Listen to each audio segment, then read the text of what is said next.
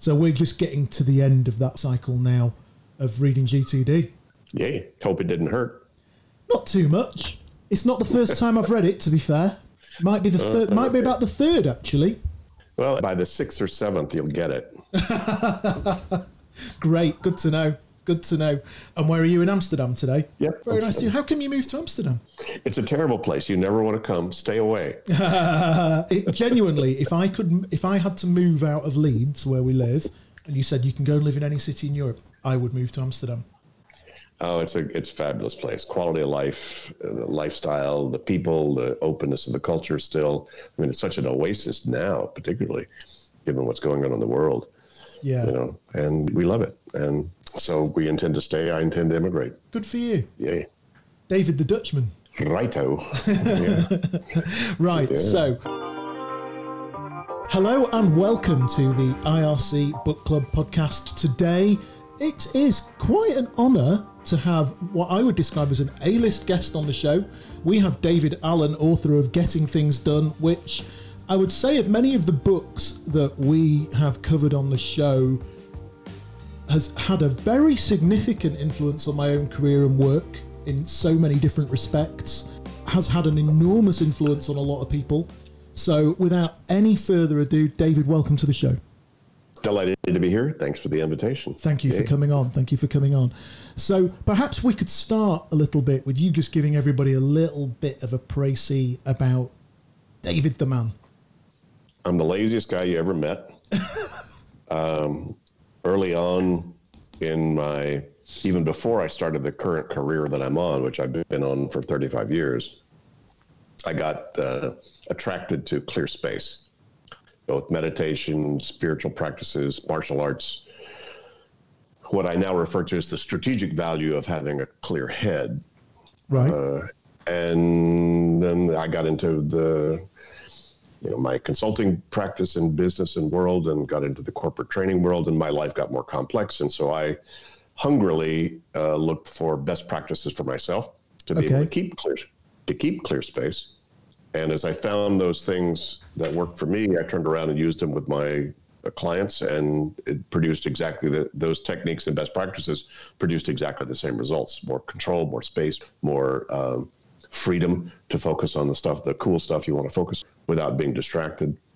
And we're not born doing these things, but they're fairly simple behaviors. But what I did was really curate what these behaviors were, put them all together, and then that became a lot of what my career became a lot of training in the corporate world a lot of coaching in the corporate world a lot of and not just the corporate world but all over startups uh, contributors stay-at-home dads you know whoever has a busy life that wanted to learn this stuff so i spent i spent literally thousands of hours one-on-one with some of the busiest and brightest people you'd ever meet actually implementing this stuff testing it out and refining it and then 25 years later I, it took me that long to figure out what I'd figured out and that it was unique and nobody else had done it. And so I got some good coaching that I should just write the manual. So I wrote the book, Getting Things Done, published in 2001, first edition. And that sort of threw me onto the global stage because it hit a nerve out there. And that's kind of where I, what I'm doing now is supporting a whole global uh, licensee network of people that we've licensed to then distribute this methodology Right. around the world. Yeah. Okay. My first question: What's the biggest in you, when you're coaching a client? So, as you've prescribed, you've started the weekend complete dump of all all stuff. What's the biggest inhibitor and objection you get from people to this as a methodology? Well, I don't get that because by this time in my career, I only get people that want it. Right. Okay. They're already sold. They're already sold. I'm, I'm, they're already sold. I'm, I'm not trying to beat anybody up to convince them about this stuff. right. Uh, if I had to convince somebody about this, I'd say, well, what, you know, are you distracted by anything? What would you do if you had absolutely nothing on your mind and you had the freedom to focus your full attention on whatever you wanted to put your attention on? Would that be useful to you? Right. And if and if they say yes, then I say, well, great. Do you know how to do that? And if they do, if they say yeah, I know, then fine. I'll go on to the next person. If they say no, I don't, I say, well, I know how to do that. At least I figured out the algorithm or the formula about what you need to do to get stuff off your mind. So, I mean, can, can I ask about this then? Which is, I'm as stubborn as a mule, right? And I never listen to anything that anybody says. I, I occasionally do. So I reckon if you decided to coach me, you'd say, right, come on then, Mike. And if I'd come to you and I'd, you know, set the time aside, paid the money, was in enough pain, you know, whatever it might be, and you were sat at my desk, I think that without wishing to be purposefully stubborn, that some of the changes in this book are quite big. Mm-hmm. You know, it's a big system to implement. Yeah. So there must be some sticking points where a Mike Price or just an average Joe, not to say that I'm more than average Joe, but you know what I mean, where, where an average Joe sort of trips up on part of the process or part Well- of the point. Yeah, there are really five stages and steps that I describe about how you get any situation more under control and more focused. Yeah. You capture, you clarify, you organize, you reflect, and then you engage. You know, after you've done that, and the first four steps, anybody can fall off on any one of those steps. First of all, most people write down stuff, but they don't write down everything. Uh, that's a big thing for us. Most people don't trust their head or their lists because neither one is complete. And your head's a crappy office. So, you know, I just found you get get it all out of your head. And if you keep a calendar or a diary, you you already say, yeah, your head can't do it. So, you know, try to intellectually justify halfway in between. Either your head's the place to hold stuff or it's not. Try to justify halfway in between. You can't. Right. So that's the first place people fall off is they don't really, really, really do that the the full capture mode. And full capture means you you guys right now where you're sitting, you need to look in every drawer, uh, everywhere around you, look at all your packs, look at all your pockets, look at find everything that doesn't belong there permanently that's been there longer than a few hours besides money. That's the first place that's the first place you start. Oh, I won't start find any money. yeah, well, look at whatever else is there, because whatever else is there is yelling at you or screaming at you or whispering to you. And, and so you just look around, call what's got your attention in your environment? What's not on cruise control? Because And having a that's the- ubiquitous capture system in itself is quite a difficult thing to have. No, it's easy You've to have. it. It's it, no, it's easy to have. It's difficult to make it a habit. Oh, right. I see. yes, absolutely. We've all got a ubiquitous data capture system. We all walk around with Right, one. you got you got it in your hand right there. It's called a pi- a pin. you can write something on your fucking butt, you know, or or whatever, you know. Uh, I'll on. tell you a story. The other day, I was in a, a social event, and um, as the doors closed on this social event, I, there was no way I could pull my phone out of my pocket. Uh, but the guy next to me had a pen, and I had a thought. And this is your fault, David. I had a thought, it and I couldn't. I knew I was very tired, and I thought if I don't write this down somewhere somehow now, it is going to get forgotten, and that is going to be a problem. Right, and I the put- muse, the muse, the muse is very fickle. Yes, and I wrote it all over my hand during this particular thing, and but and that, so that the moment I got out, I could take a photo of it. So I could then, when I got out, I then went to the toilet, took a photo of it before I washed it off, scanned it, and put it into my task management system. You're almost as strange as I am, Jonathan. so- Yeah, but but Yeah. that but that writing things down thing, you know, Michael will tell you how long have you and I worked together. Well, a while, yeah. 20 years before we'd even read Getting Things Done, one of the things we were always taught was write everything down. Everything. If it's a thought in your head, get it down. If it's something a customer said to you, write it down. And it hasn't hurt us, has it? No. So just getting back to it though, what I think you're saying in answer to my question, David, is that why do people fall down is actually because they don't completely immerse themselves in it. Correct. Yeah. And the, and the reason they don't, and I'll just I'll fast forward here to the reason most people don't fully implement this is their addiction to ambient anxiety. Right. There's a starter for ah. 10. Go on then. Ambient anxiety. I think I know what you mean, but for those listening, That strange little feeling that there's probably something I could, would, should, might need to do out there, but I forgot what the hell it was, but it might be more important than what I'm currently doing, so I'm not present anywhere. Right. why didn't you put that in the book? Or did you put that in the book and I didn't read it? I think I probably did. I don't know. I, I, I, I haven't read my book in years, so Because I Right. get because I get your point. You know, my, my, my wife, bless her, like that is is if she's not worrying, I say, come on, you must be worried about not worrying now. that's right. Well, how long can you be happy before some part of you starts to feel guilty? Yes. Yes, well, it is that addiction to busyness, isn't it? But I like that. Well, yeah, not so much business, but it's the the willingness to tolerate stuff banging around in your head.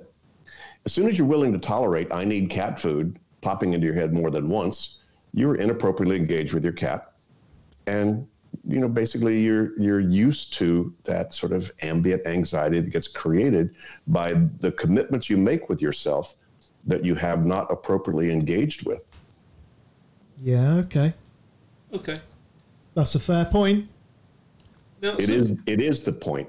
That's what the whole thing is. So so if you want to know where do people fall off, it's called they fall off whenever they get back to I'm okay enough with the ambient anxiety I'm dealing with. So I don't have to do this whole thing. Because it's actually become acceptable to live with that anxiety and live with the stress Exactly, and live with the pain. Of course, whatever you get used to, you can get used to being just uncomfortable. And then if you suddenly get comfortable, you'll feel uncomfortable with being too comfortable. Well, it's like the frog in the water, isn't it? Sure. If I put a frog in a pan of boiling water, he's going to jump out. If I if I leave the frog in the pan, turn the heat up, they never really realise how That's hot it's got. That's right. But it takes, I mean, I'm talking about some of the coolest, smartest, most sophisticated, hip, and happening people that you'd ever meet. It takes a couple of years for them to start to really change and raise the bar about what this methodology can do for them in terms of being staying really clear. And you're not always clear, but you don't want to stay unclear very long. See, anytime you people throw themselves out of their own comfort zone. I mean, the people most attracted to what I do are the people who need it the least. They're already the most productive, aspirational, positive, you know, productive people you'd ever meet. They've just thrown themselves out of their own comfort zones with their own creativity and their own success. And so they haven't pulled up the rear guard enough to be able to give them any more room. So they're just out of space. They So- just run out. So, how often do you find, therefore, that if you're involved perhaps in a coaching or consulting engagement, how often do you find that actually you're preaching to the converted when you get there? Well, in a way, I'm preaching to the converted, or I wouldn't even have shown up.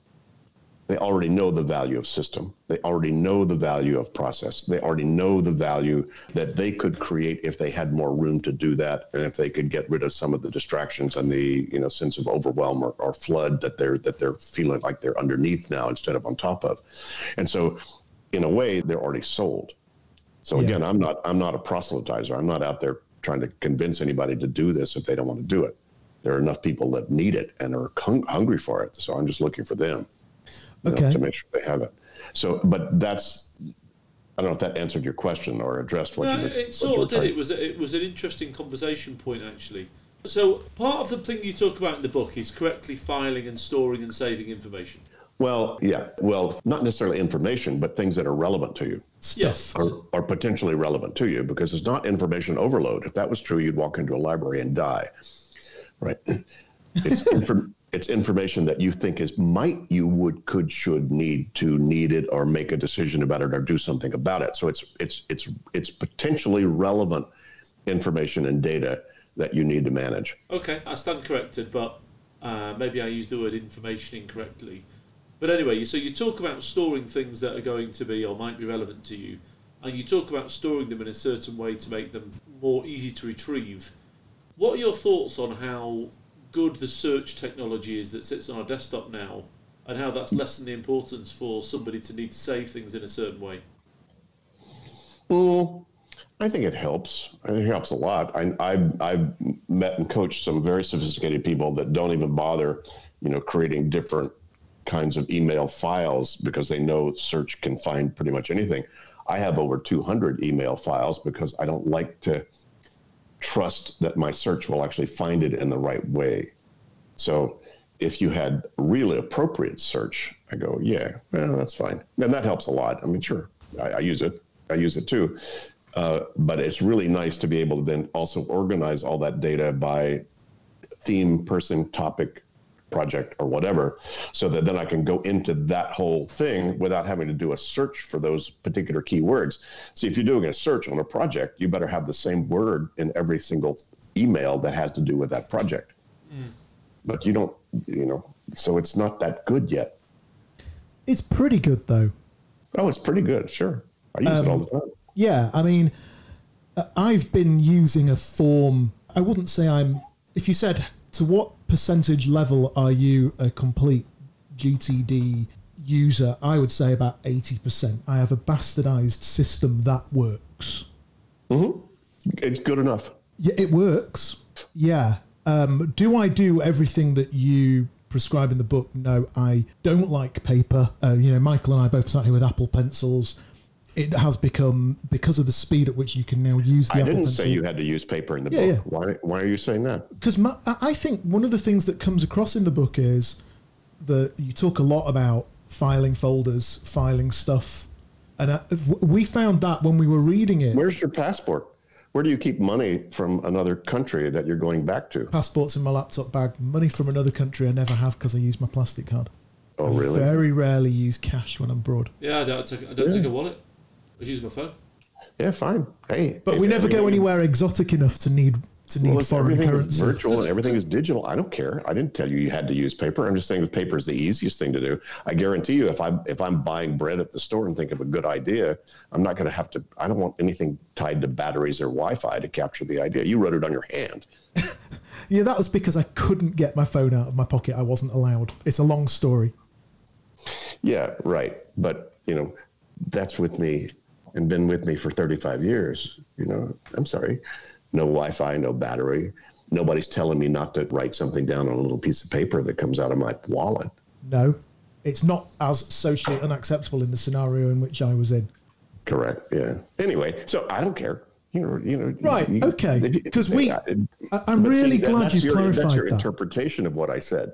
And I, that, that's been really useful. Every time we have a, a, an author on the show, David, something that always comes out is that they just give us an extra layer of understanding that we sometimes you miss when you've just read the book. And mm-hmm. that's interesting. So what you're saying is actually, look, I don't care what your system is. I don't care what kit you're using. Just have a system and one that works. Yeah, as long as you get it out of your head somewhere, and sooner than later, look at it and decide what you're going to do about it and what it means to you, and then organize the results somewhere you trust you'll see at the right time. I don't care. You can do it all. You can do it all in a hologram when that finally gets available. That's fine. Okay. So I noticed the whole industry has spawned around GTD. Yeah, bemused me. Yeah. Do you know what I mean? Every if you look at every task management app, somewhere on that website it will say something about easily uh, applicable to the GTD methodology. I know that I think in the past you've toyed with it from a technology perspective. Why not create an overriding GTD app? As, Well, I as the- tried. I, I tried twice. It just wasn't possible to do. did you? for, for a couple of reasons. One is the technology aspect of it. You know, frankly, all those things out there are just list managers. Yeah, they are. Yeah. So you, you know, you know, come on. I had the Palm. There was no better list manager than the Palm Pilot. I, I love the Palm. It was fabulous. Unfortunately, it disappeared, but I would use it right now if it were still around. You know, the Palm is great. It's just a list manager. So all those are just list managers. But I'm talking about if you're talking about something where you walk into a room and it knows that you're there, and it knows that it's Friday, and it knows that you've already programmed in that on Friday afternoons between two and four, you actually like a beer and you think really well at that time, then it automatically is going to say, "Hey, Jonathan, you want a beer right now?" Boom, and then it automatically you know gives that to you, and Yeah. then. And then, or you walk in and you say, "Gee, I think my my niece's birthday is coming up," and you suddenly see her in a hologram, and you see all the things that you've ever bought her before, and you see all the things that you that that she's ever said she might be interested in, all the things you might want to be aware of before you buy her a gift, if you're going to buy her a gift. I mean, come on, I'm talking about a real system that Yeah. allows your brain not only to empty itself, but to then generate the most creative, value added thinking you could with as little effort as possible simply by having the right triggers and the right orientation maps in front of you at the right time. Yeah. So that's that's the ideal scenario. It's just you know I've tried with truly some of the best and brightest on the planet in terms of technology, both in the mid '90s, you know when that was hot stuff, to start to build this stuff. But and we built you know a, pre- a pretty cool app, you know that that was pretty close to this. But then that's where Microsoft Office kind of won the desktop, and Palm Pilot came out, and there were a lot of other things out there. And and so, and come on. Jonathan, most people are keeping stuff in their head. Why do they think they need something that would do any of this? There's not a market for it. There's not. There's not. No. There's not. There's not know- a market for it. you Really, know something other that- than what's out there. something that fascinates myself and Michael is we've hired a lot of university graduates straight out of university. And I know in America that the education system is an expensive one for higher education, and people leave the university system with huge amounts of debt. And we have sadly gone down a not dissimilar route here in the UK. You know, these kids are leaving university now with monumental amounts of debt. Yeah. And Michael and I have seen our fair share of graduates come and go in the business, haven't we? We have. Something that stuns us to the absolute core is we can take a graduate straight out of university, or maybe a year or two or three out of university. And these poor kids have paid huge amounts of money for an education at a business school. But they come out of business school, they come in here, and we make them pretty busy pretty quickly. There are a lot of inputs and a lot of open loops, and they happen thick and fast. And I can guarantee within 12 weeks, they will always be sat at a desk on the brink of tears. But irrespective of the fact that when we first started, when we first sit them down, we say, listen, you've got to write everything down, you've got to have a list, you've got to think about context, and we'll try and coach them in a not dissimilar methodology. They don't listen, they're not interested. Then they have the moment of pain, 12 weeks in, head is about to explode. They can't think straight, they can't sleep. Normally, they hit that stress point where the literally their brain just grinds to a halt. And what Mike and I can't figure out is why this isn't being taught as part of the curriculum of a university education, particularly at business school, because actually it's just a basic fundamental life skill. They don't think they need it. Where we really need to get the education is to the nine to 11 year olds. Yeah. I wrote the book Getting Things Done for Teens with two co authors, and one of them actually is a public school teacher in Minnesota. And he's been teaching his nine and 10 and 11 year olds GTD because they go, oh, that's what you do. But ask any teenager to walk into a store and say, I need a book on productivity. Ask any of those college people to ask, I need a book on. They're gonna they're gonna go, give me a break. They don't think they need it. They don't think they need it. Until, yeah, until until you throw them into the, the, the, the snake pit that you have, they're not going to be aware that they might need something better. Yeah, and it's not like Mike and I are bad people. It's just the realities of work, of basic working life, isn't it, Mike? They they yeah. come they come here and, and work stuff just happens. Life happens. Job, you know, it's recruitment. Well, no, it's a fast moving game believe me, I you know uh, we've had a lot of people be, be, very interested. How do we get this into the universities? How do we get it into the high schools? How do we get it into any of this stuff? Because kids are not learning. I wish I'd learned this when I was twelve. Jesus. Yeah, it would have been valuable stuff, wouldn't it, as a youngster? Yeah, incredible. It's just you know where's the motivation and where's the business model? Well, they're not in any pain, are they? You're not in any pain when you're 11 about being disorganised because your parents do all your organising for you and, and even more so in, yeah. in this yeah, modern and when age. you leave when you leave high school in the U.S., mom disappears as a trusted system. Correct. Right. Yeah. So you guys are hiring people that can't trust the university to be their system. Yes, absolutely. even, even yeah. the university, it was it was you know kind of loosey goosey itself, but they still had enough structure that they didn't have to worry about because they had the class they had went to and they had the, the the assignments they had to do and whatever. So their life was structured for them you're asking them to structure their life themselves, and they go, ah, they don't realize that yet until they're in it. Yeah, and some people never quite work it out. It's like you say, I think there's an element where some people are quite happy with, they're almost happy with wallowing in stress. They believe that that's the default setting that they should have for the work that they do.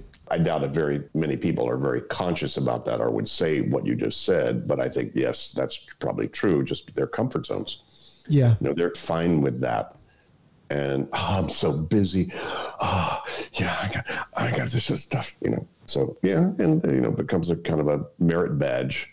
Okay. Of, well, it becomes a badge of honour of how many empty emails you've got in your inbox, doesn't it? Is the reality. Uh, tell me this then. So you talk a bit about environment. How important do you think environment is in 2020 for the environment in which somebody's sat? Yeah, I think I know where you're going with this, Mike. I'm not sure what you mean by the environment. Do you mean where they're sitting at their desk, or the physicality? Because in the book, I mean, I'm paraphrasing it awfully, but you basically say you should have a home office and an office office that, that are like each other, you know, that are reflective of one another. But then I mm-hmm. think that in the modern software world, everything is organised on our screen. So I use Microsoft Teams, I use Google Tasks, I use Planner, I use whatever. So then I wonder whether the actual physical environment that surrounds us is as important in 2020 as it was in 2015 when this book was republished or in 2003 when it was originally written? Yeah, no, I think you're right. Uh, It's a virtual world these days and becoming more and more so.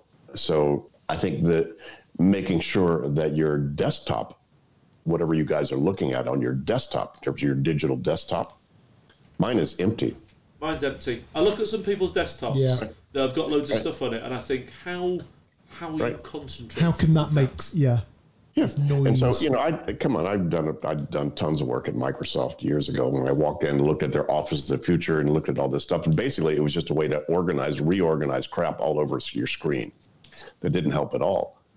You know, that you still, you know, weren't doing the process of capturing, clarifying, organizing, based upon what the data they're meant to you. You just ways, you know, most people's organization is just rearranging incomplete piles of unclear stuff. Well, it's like my kids that just shove everything underneath the bed. Oh, the bed's tidy. The bedroom's tidy. Well, it's not actually. You just you just stuck it all somewhere. It's true, though, isn't it? You Well, no, that's that's fine as long as that's okay with you. That that's where that stuff goes. Hmm.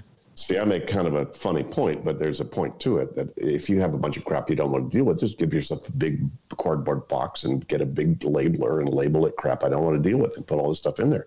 You walk free. Now you've labeled all the stuff you don't want to deal with. That's fine.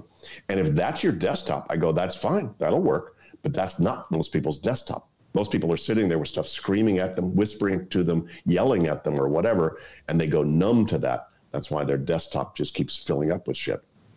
And so, you know, again, it's how conscious do you want to be about the stuff that's around you in your environment? So I think, to your point, Michael, the I think ecosystem is it's very, very supportive of you doing this. In other words, you know, you can, you know, come on, if you put on your running shorts or your yoga pants, it's hard to have a martini, you know. But if you if you're wearing what you're wearing right now, it's pretty easy, right? So your environment's going to make a big difference in terms of how you're motivated and how, and your and your your impetus to essentially do some of the best practices. Like I like to put on Vivaldi when I'm doing a weekly review, right? And Why so, Vivaldi? uh, I just like it. I- That's just somehow- your trigger music, is it? yeah, it's my trigger music. It's kind of my trigger music for for sort of executive thinking at a little higher altitude in my life. Because I've got a, a really good pal of mine who works from home, quite a senior guy, not in IT, uh, in another market. And when he's working from home, he works on the kitchen table, I just don't get that. which is fine. But he's got three kids, and they must come in from school. And how on earth is he going to think about anything? Yeah, that would be tough for me, but you know that's an individual call. Absolutely. So here's one for you then. So when we, so we read a lot of sales books as well, and when we talk to the sales authors, most of the sales authors have spoken to the other sales authors, so everybody gets everybody else's system. In terms of you, this sounds very much like a system that is the um, the software that run. You know, GTD sounds like the software that runs David Allen's mind, essentially. That's laid out, you know, in a The framework operating system. the operating system. Yeah. Um, and it doesn't seem like anybody else's version. You know, it's not like a, a bastardized Seven Habits or anything like that. It's completely different. Which of the other uh, productivity authors do you have a, an opinion on? I don't really. I don't read them. I don't. I. I don't need to. I mean, I'm, some things are. You know, when I say productivity, come on, the food you eat, what time of the day you work, you know, how long you sleep. There's a an, an infinite number of self-help, you know, things out there that could potentially improve your productivity. So when you say productivity, you say, well, look, everybody's being productive. They're producing exactly what they're getting. When you say being productive, I mean usually what most people say is I need to e- either produce more for the amount of energy I'm putting into it, or I need to, you know, put less energy into what I'm doing. You know, so that's an improvement in productivity. Productivity itself is already happening. You guys are producing stuff right now. You're, Yeah. you're producing whatever you're getting. right? Absolutely. So if Tell you say I want something different, then you say, well, that's either more, you know, more result or or less energy in you know invested. Those are the productivity improvements. Because what, what surprised me is we want, I, I've watched as a slight segue. I watched this thing about the space race between the US and the Russians, and the Russians were the first uh, space station to have somebody orbit the Earth, and the uh, country to have somebody orbit the Earth, and the US were the first people to put somebody on the moon. And what surprised me is that these two nations didn't share one bit of data with the other. neither shared a bit of data with But me. they both came up with some pretty good IP. And they both ended up at around the same place. But Yeah. so long as I've listened to what you're saying, David, so we'll pick on Stephen Covey's book, Seven Habits, which is a favourite of mine. What you're saying is you wouldn't read it because you didn't think it had relevance to your system and couldn't increase it? No, I, I I loved his stuff. Stephen's stuff was great. You know, I'm uh, sorry, maybe I misunderstood you. First Things First was good book. You know, I love that. Uh, Peter Drucker's The Effective Executive, great book back in the 80s. I Michael- I did, read it, Michael- hated it at the time. Can't help referring to it all the time now. Because the way that it was written, I absolutely hated every minute of it. But I keep thinking about it every minute. But the, the, but my stuff just feathers into all that. It just says, okay, here's a way. Drucker defined knowledge work and said your biggest challenge was to define what your work is. He didn't tell you how to do that. I did. Yeah, okay. Right. So there's a lot of good advice out there. But come on, David Covey, Stephen's son, is my partner. You know, he's set up our whole license you know, network around the world. David would tell you, he said, hey, you, David Allen's stuff is the way to implement seven habits. Right. That's a very interesting Okay. viewpoint, now. Okay. And tell me, I, I'm intrigued by the pile of books, David. Mm-hmm. What you reading? I'm not reading those. Those are all the translations of my works in all the different languages. We just we're, we were going to throw the books away, and Catherine said, "No, we should probably keep them." So as It looks archive. cool. It looks cool in a podcast. Yeah, it looks really cool. What are you reading at the moment, though? Uh, I just finished uh, reading a deep biography of Erasmus. Wow. Tell me about that. Well, that's a that's a long story, but uh, very much resonated with Erasmus. I mean, I'm I'm going to be Dutch, and he was Dutch. He grew up in you know he was born in Rotterdam, and Erasmus was one of the guys who said, you know, in 1500, don't give up the Catholic Church and all the good things that that it does for people who really need that, and don't get hung up in all of the stuff and all you know. If you're going to forget what the essence of what Jesus brought to the world, you know, in terms of the spirit, uh, because you're so tied up in all the icons and all that other stuff. He said, you know, you don't get it.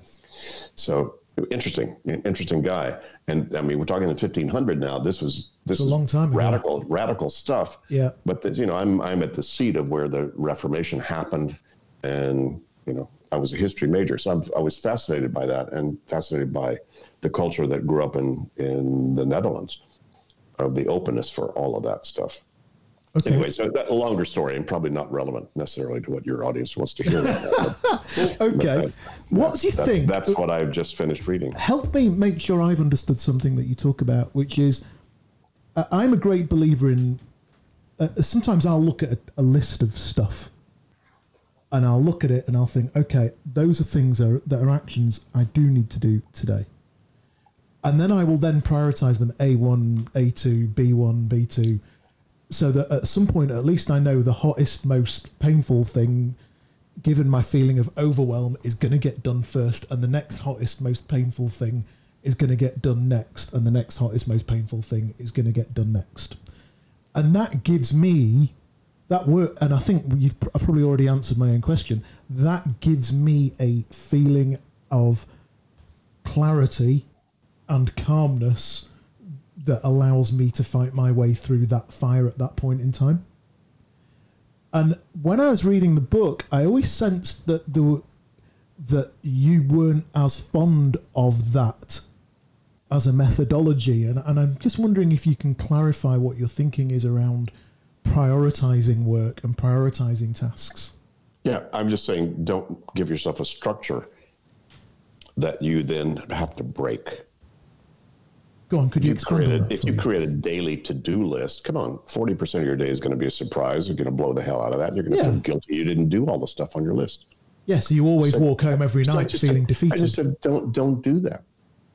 Why don't you just do what you feel like doing, and then congratulate yourself by all the things you accomplished at the end of the day. A lot of it you didn't expect. A lot of things, whatever, and it's fine. to create whatever kind of structure makes you feel comfortable. You know, I've got serious GTDers out there that the night before they look through their whole GTD system and then take a three by five card, little index card, and write the five things they want to get done the next day if they have time to do it yeah, great.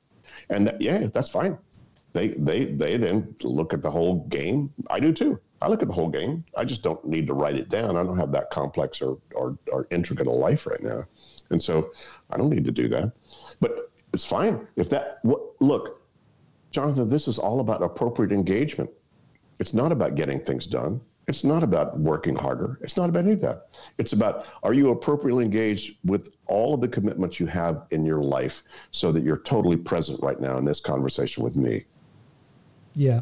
Or am I thinking about the Yeah, meeting? yeah. I, the meeting I've got to be Right. in next, and What's how I've not got on to cruise prepare control? So if, if cruise control means you need to sit down and do one A, one B, one C, fine. Yeah. And, and if it takes you six hours to get ready for the rest of your day, go for it. Come on, how much time do the you know? Come on, your soccer, your football teams. You you guys are big football territory. how much time do you think do you think they spend getting ready for their work? Well, all week. week. They only do That's 90 right. minutes work a week. And and most people won't spend five minutes getting ready for their day. Yeah. So whatever time you you know take an hour. You Yeah. know, we just know, you know, we've discovered over all these years, one to two hours for the weekly review is pretty much critical for anybody listening to this right now. Yeah. I'm, You I'm better a big weekly reviewer. Yeah, you better sit down and b- bring up the rear guard or whatever on some consistent basis. And most people haven't built in the time to do that. And reflection time is absolutely critical for people to stay on top of their game. Yeah. Absolutely. Absolutely. Michael? No, I'm good, thanks. I thought it was interesting. David, uh, as always, every time we have an author on the show, it just creates another dimension of understanding to the book. And I, I must say, I think as a man, I expected you to be a much more authoritarian soul, like a like an American Mary Poppins. No, no, I'm a, I'm fellow student to my own stuff, guys. Come on, I, I, uh, you know, I fall off my wagon regularly. I just don't stay off the wagon. I know how to get back on. I know what the wagon is. that's, I know in, what that's the wagon it's is. interesting that you say you fall off the wagon every now and then. Of course, if you know you're not playing a big enough game, you Yeah. know, you, you need to throw yourself out of your own comfort zone with some new vision, some new goal, some new thing you want to do. Otherwise, you're probably not stretching or expanding yourself like you're like you're on the planet to do. I think if you were living on permanent autopilot, it's a it's a life unlived, isn't it? Yeah, no kidding. To, to be fair, But, but it has been interesting to meet you. I wish I'd met you before I read the book, actually, because it gave it a bit more context. I, I think we actually need to start doing the show with the author with the author first, That's a good idea, and guys. then the book. Yeah, yeah. because actually the context is so different. David, it's been an absolute honour to have you on the show. Literally, I have read the book three times. I have implemented a lot of it. Thank you so much for coming on the show. Hey, Uh, anytime, guys. You want me to come back? I'm happy to come back and, and chat with you and your folks. So Great, happy to happy to do that. So thanks for the invitation. This is fun. fantastic, lovely to meet you today. Thank you.